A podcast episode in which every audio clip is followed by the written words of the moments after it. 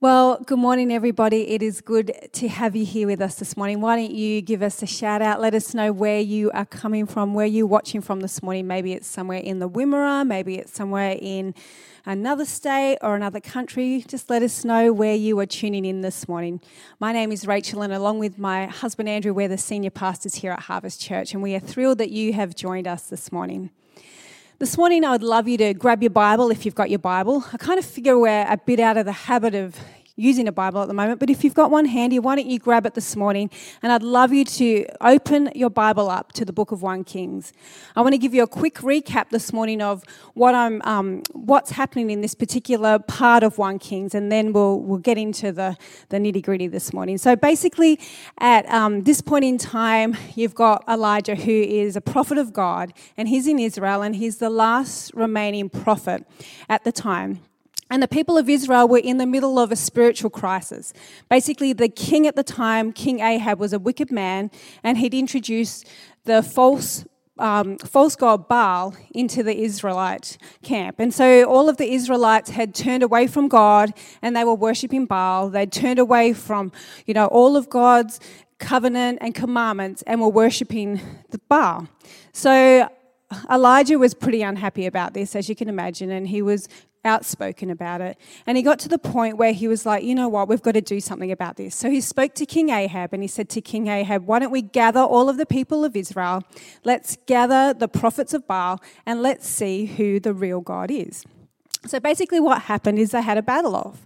And I'm going to kind of cut a long story short, but what happens is that in this particular moment, um, Elijah asked asked the prophets of Baal to call down their God and, and see what happened. And surprisingly, nothing happened. But when he called down God, the true God, there was a fiery, spectacular thing that happened. And basically, all of the people of Israel realized that there was one true God and they began to worship God.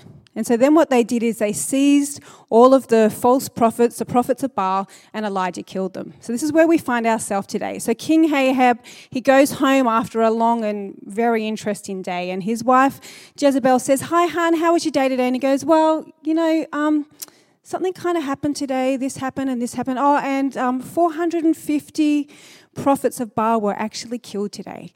And Jezebel was pretty angry about that. She found out that Elijah was the one that had caused all of this. And so she sent a message to Elijah and said, You know what? I'm after you. I'm going to get you. And so Elijah fled for his life. He began to run and he ran away because he was scared for his life. And this is where we find him today. So we're going to read 1 Kings 19, starting at verse 11. So at this time, let's just, I'll just explain this to you. At this time, Elijah had actually run away and he was in a cave. And the Lord said, Go out and stand on the mountain in the presence of the Lord, for the Lord is about to pass by. Then a great and powerful wind tore through the mountains and shattered the rocks before the Lord, but the Lord was not in the wind. After the wind, there was an earthquake, but the Lord was not in the earthquake. And after the earthquake came a fire, but the Lord was not in the fire. And after the fire came a gentle whisper. Let's pray. Father, we thank you that we get this opportunity to be in your house today. And Lord, we just ask you today that you just speak to us. Lord, we pray today that we eliminate distractions around us, God, and we ask you to speak to each and every one of us individually, Lord. May the words from my mouth, Lord, today be the words that you want to say, Father, and we just commit the whole of this morning to you in Jesus' name. Amen. I have to admit, I have never been particularly good at resting. My mum is an incredible, busy woman, and I've probably got that off her. And in fact, recently, one day, um, it was a day off, it was our Monday, and Andrew got really, really frustrated with me because I'd been busy kind of trying to get everything done for the week so that I felt like I was organized when I went back to work on Tuesday. And Andrew said to me, You know what, Rachel, you just don't know how to rest. And at the time, I kind of was taken back for a moment, and then I actually realized that that is true. I realized that even on my days of rest, there's so many things that I need to get done that I actually don't take time to stop. And what I've realized is that my non-stop pace actually doesn't decrease my worry, it actually exacerbates it. When I don't rest, I actually worry more. So I'd love to stand up here this morning and tell you that I've got all this together and I'm going to give you 10 points on how I rest really, really well. But I'm not quite there yet. So, the title of my message this morning is Still Learning to Be Still. So, I'm on a journey. This morning, I'm speaking to myself as, I, as much as I am to you. We live in a world that is full of noise. When you think about it, the beginning of our day, our day starts and ends with noise. Our alarm goes off in the morning and we start running. Imagine you're on a treadmill for a minute. We start running. The sound of the alarm is quickly overshadowed by the sound of our children. Or perhaps for some of you at home, the sound of your children is actually your alarm in the morning. Then we get up, we turn on the radio or the television because let's be honest, nobody really likes the sound of silence. Then we argue with our teenagers to get out of bed and get ready for school. The baby cries because it's hungry. The dogs whine because they're ready to be fed. The, the kids argue because somebody's sitting in their seat or somebody else is chewing loudly or they just don't like Vegemite today. Anyone else think this sounds a little bit familiar? Then our phones start buzzing. The buzz of emails, the dings of texts, the flashing, well, almost flashing notifications on our phone that go, hey, you've got a really important message for somebody from someone on Instagram or Facebook. Then we get into the car, we pop on the radio again, we get into the traffic of Horsham, which is so so busy. But anyway, we get into the traffic of Horsham and horns beep and there's crazy women trying to get their kids to school. Yes, I have been one of those and I know there's a few of you out there, those crazy school mums trying to drop off their kids, tooting their horns. I know you do it. I'm not going to mention any names. Anyway, and then we get to work when we are allowed to go to work, and we open up our emails, and we have like hundreds of unread messages of people wanting our attention right now and right then, needing everything from us. Our phone rings, our texting, and this is all before nine o'clock in the morning. Do you know why? Even when the, the noise is not audible, we still hear it in our souls. The push and the pull of tasks around us, the requests from people, our own voices telling us that we're not good enough, that things aren't going to be get, get better, and life is just too difficult. Our world is busy and our no- world is noisy. And that's why I think we find Psalm 46, verse 10, one of the hardest um, one of the hardest scriptures to follow. Psalm 46, verse 10 says, He says, Be still and know that I am God. Another version says, Be still and quiet. But so often we find it really hard to be quiet. In fact, it can be a little bit scary. Quietness can be overwhelming. But in life, we're supposed to be keeping up with people, right? We're supposed to be running. We're supposed to be running faster and faster in order that we keep up with the people around us. How am I ever going to keep up with the people around me if I slow down? And if I slow down and have an intimate relationship with Jesus, how am I going to achieve everything on my list for the day that I need to get done? But one thing I know, even though I don't do it well, is that in the best and the worst times, I need to time, find time to be still with God so I can hear Him in my midst.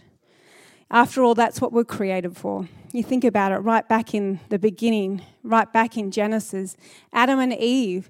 What did they do? They spent time walking in the garden with God.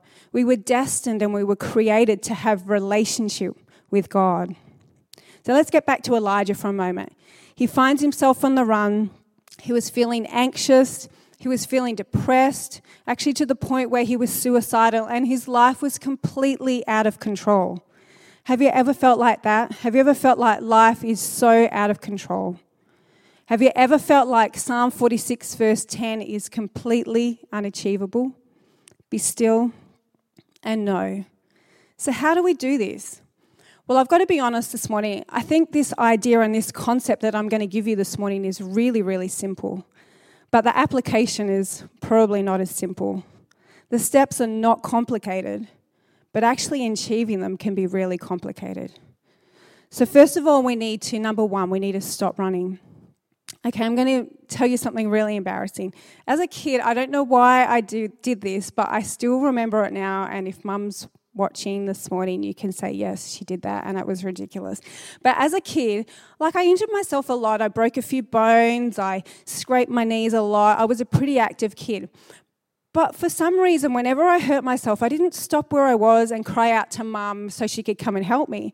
I'd like bump my knee or stub my toe and I'd start screaming and I'd start running around the house. And mum would be like, Come back here, I want to have a look, let me help you fix it. And I'd be like, No, no, no. I was in so much pain that I actually wouldn't stop to get mum or to get dad to help me. And I remember years later thinking about this, and God actually reminded me and said, You know, sometimes in life that's exactly what we do. We're so hurt or we're feeling like life is so out of control that rather than run to the one person that we should be running to, we run off and do things on our own. So Elijah finally stopped running and he sat down under a broom tree. Do you know the person that understood importance more than anybody else was Jesus? In fact, this is a truth that Jesus lived by and he modeled it right throughout his ministry. After he was baptized, the Holy Spirit led him into the wilderness for 40 days. And then, time and time again, after ministering to people and pouring out himself to others, he left and spent time with God before he did that again. Mark 1:35 says, "Very early in the morning while it was still dark, Jesus got up, left the house, and went off to a solitary place where he prayed." Again, on the night before his crucifixion, Jesus spent time in the Garden of Gethsemane, quiet reflection and prayer. See, stopping was part of his consistent routine. And Jesus incorporated rhythms of rest in his life. And what I love is not only did he incorporate rhythms of rest in his life, but he actually taught his disciples. And he's also shown us how we should do it too. I love Matthew 11, 28 to 30 in the message translation. And we're going to read this together this morning. And it says, Are you tired, worn out, burnt out on religion? Come to me, get away with me, and you'll recover your life. I'll show you how to take a real rest. Walk with me and work with me. Watch how I do it. Learn the unforced rhythms of grace. I won't lay anything heavy or ill fitting on you. Keep company with me, and you'll learn to live freely and lightly. So, if stopping was part of Jesus' consistent routine, how much more do we need it to be part of our lives? If only we understood that we're able to be our best soul, selves when we stop and we center ourselves in a place of rest. I've been reading a book this year and I've read it a couple of times and it's called Rhythms of Renewal. And I'll, I might just even put it today on my social media because I know there'll be a bunch of women, particularly it is aimed at women, who may want to read this book. And there's a part of it that I absolutely love and I'm going to read it to you this morning. And in the book, the author says, We are restless when we rest less. Rest precedes blessing. In other words, we don't have to run to earn rest. We run fueled by a posture of rest. Let me say that bit again. We don't have to run to earn rest. We run fueled by a posture of rest. When we run fueled by a posture of rest, we are able to do so much more than when we try and strive to do things and then rest. God meant for all our work to culminate in holy, blessed rest, a rest meant to help us reconnect with Him. So, firstly, this morning we need to one, stop running. And secondly, we need to position ourselves. We need to position ourselves to be able to hear. We need to put ourselves into a position where we can hear from God. And can I just say, I know that this is not always easy. See, Elijah encountered God only after he's, he'd positioned himself on a mountain. And when I'm talking a mountain here, I'm not talking a tiny hill. I'm not even talking Mount Arapiles or Mount William or I don't know, whatever other mountains we have around here. I'm talking about a really, really big mountain. You see, what happened just before the scripture we just read, um, an angel of God actually came to Elijah and he nourished Elijah. And then it doesn't tell you exactly, but basically he said, This is a nourishment for your journey ahead. So he guided him on a journey to encounter God.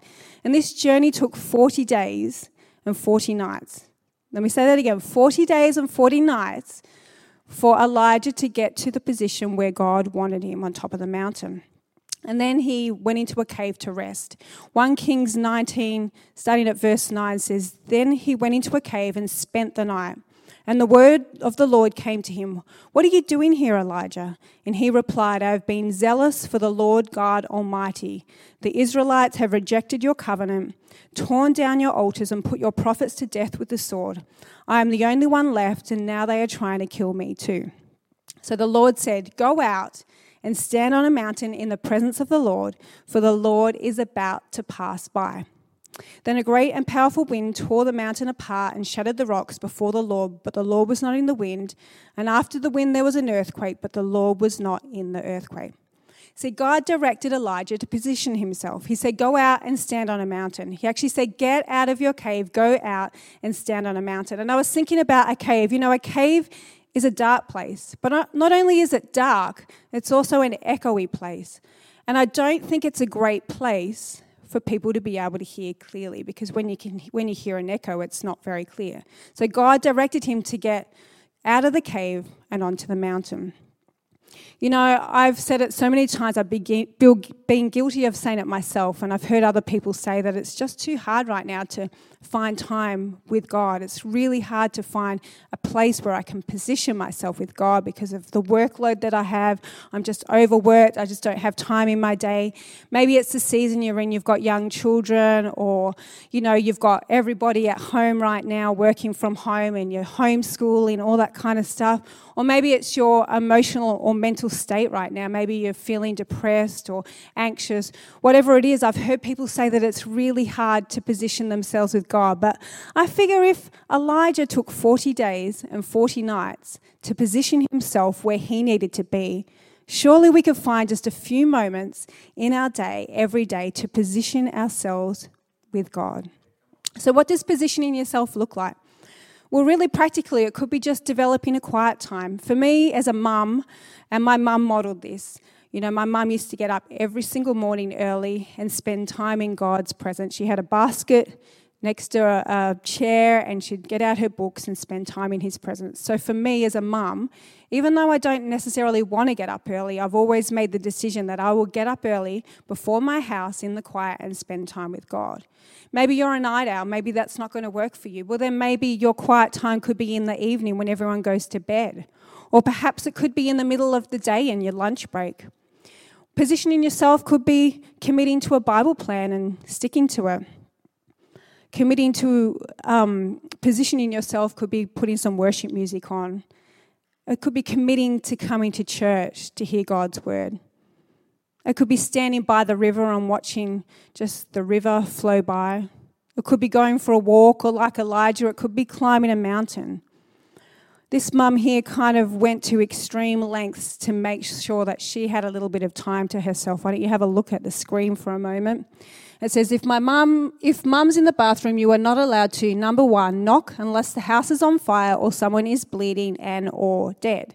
Number two, scream questions at me if the shower is running. Hot tip, I can't hear you. Number three, wait for me within inches of the door and yell at me when you get slammed in the face like that's my fault. Or number four, slip me notes of any kind, especially the ones with those check boxes. Ask yourself this question before knocking Can I survive the next two minutes without mum? Don't you love that? We need to position ourselves. Position in yourself could be going into a room and shutting the door just for a few minutes. I know what you're thinking. You're going, this is so much easier said than done. And that's true. Stopping is not easy, and positioning ourselves is not easy. In fact, we have to fight the entire culture that we're in right now for that.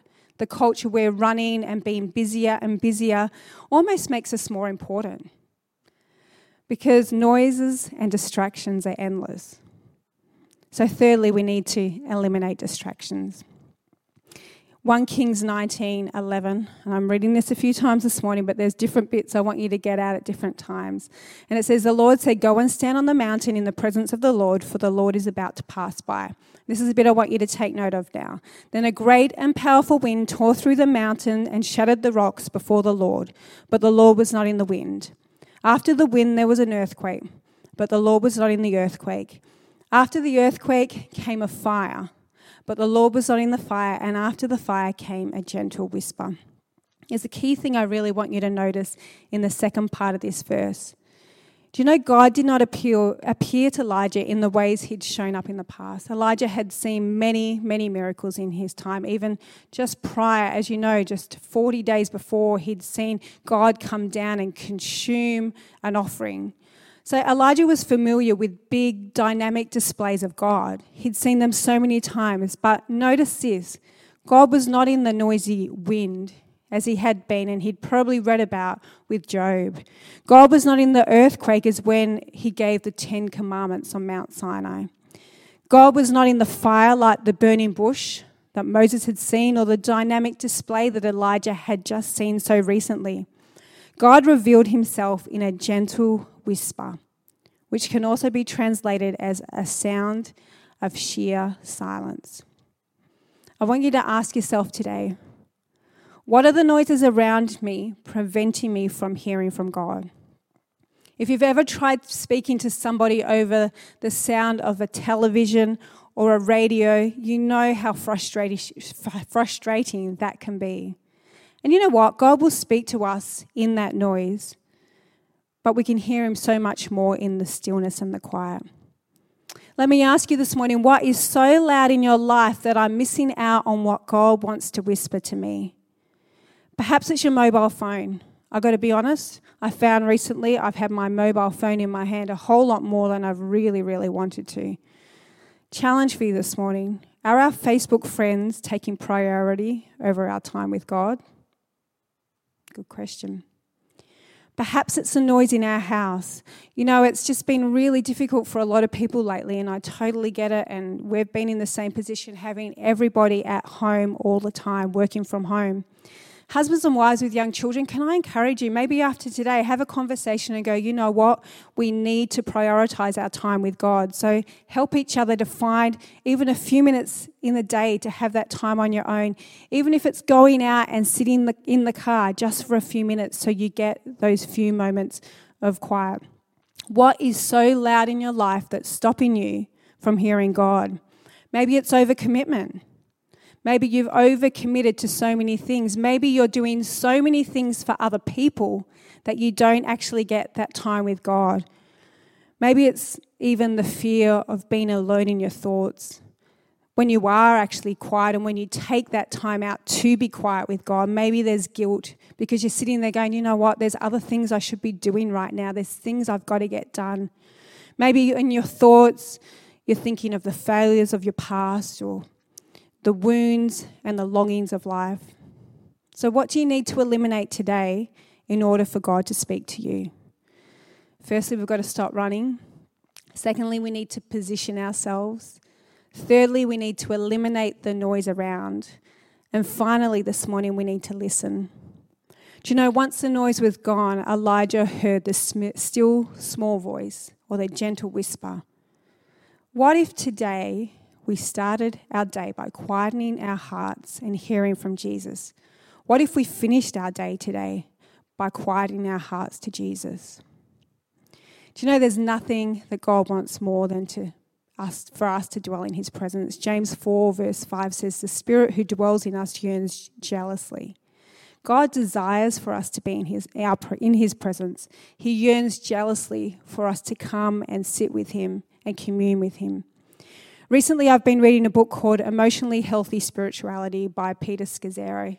Brilliant, brilliant book. Totally recommend it. But what it encourages you to do is to spend at least two minutes twice a day um, just being silent and still with God. And that sounds like two minutes doesn't sound like a whole lot, but let me tell you, two minutes is a whole lot when all you're doing is being silent before God. I'm not talking about praying to God. I'm not talking about saying, God, you're amazing, you're awesome. I'm not talking about requesting the things that you need, asking God for things. I'm not even talking about having these beautiful, eloquent words to God. I'm talking about two minutes in silence. And it can be quite scary. And it can be a little bit awkward. A bit like that first date that maybe you went on once, where that awkward silence is almost deafening. But one thing I've discovered is that just like a first date, when you go on the second date, or the third date, or the fourth date, the more that you get to know somebody, the less awkward that silence is. Can I tell you that this has been a challenge for me? And some days I feel like the noise around, even my thoughts, really, really disrupt me from spending that time with God. But I'm taking that time out every day and I'm increasing that time every day. And the more I do it, the easier it becomes. And the more I do it, the more I feel the Holy Spirit prompting me for things. So 1 Kings 19, verse 12 says, After the earthquake came a fire, but the Lord was not in the fire. After the fire came a gentle whisper. You know, in the silence and in the chaos, uh, for Elijah, it was full of the presence of God. Let me say that again. The silence in the chaos for Elijah was full of the presence of God. And I love that after Elijah stepped forward, he actually had a new beginning. After he spent time with God up on the mountain, he had a renewed sense of purpose. He mentored a young man named Elisha, and together, God used them to change the world. He had a new view, a new perspective on his life. And I believe that we can do the same thing. I believe that when we have an encounter with God, we are also able to gain a new sense of purpose for our life. God wants to meet you in the quiet. God wants to speak to you in the quiet. God wants to encourage you and strengthen you in the quiet. He wants to pick you up like Elijah out of your anxiety and depression and give you a new hope. But in order to do that, we need to be still. Let's pray. Lord, you know how difficult it can be for us to be silent before you. And at times it seems almost impossible, Lord, given the demands and the distractions that we have in life, to spend time in your quiet silence. But God, we invite you today, Lord, to be with us, Lord. We ask you this morning to, God, we want to hear your still small voice. Father, we ask that whatever distractions, are stopping us from being able to spend time with you, Holy Spirit. We just ask today that you will speak to us, God, that you would challenge us, Lord. Because we want to have a renewed hope, Lord. We want to have a renewed purpose, God. So we just ask that you speak to us today in Jesus' name. Amen. Can I encourage you this week? Maybe listen to this message again Maybe think about one thing in your life that is stopping you from spending that time with God that you need to and just change it this week. Give it a go this week and let me know how it went. You know, I just want to um, take one more moment this morning to, to pray with people. And I don't know everybody that's tuning in today, and I don't know if you even have a relationship with God. I've been talking about spending time with God and, you know, communing with Him. Maybe you've heard about God, maybe you've read about God, maybe you went to Sunday school, but you can honestly tell me this morning that you do not have a relationship with God where you can be in His presence and you can speak with Him and talk with Him. Well, this morning, if you don't have that relationship, what I'd love you to do is contact one of us. You can put up your hand in the chat, you can message us because we would love to pray with you. We would love to be able to encourage you if you would love to have a relationship with Jesus. And let me tell me tell you it is the best thing you will ever do. We would love to help you with that. So why don't you put that in the chat and we would love to pray with you. In fact, let's quickly pray. Lord, we just thank you for all that you have done, Lord. We just thank you that you are the God of the universe, that you created us, Father. And we just ask you today to come into our lives. We are sorry, Lord, for the things that we have done wrong. And we just ask you to come and be part of our lives, part of coming to our heart, Lord. And we want to know you, God. We want a relationship with you. And we thank you that today is a new beginning. In Jesus' name, amen. Well, thank you, everybody, for being here today. We love you. Have a blessed day.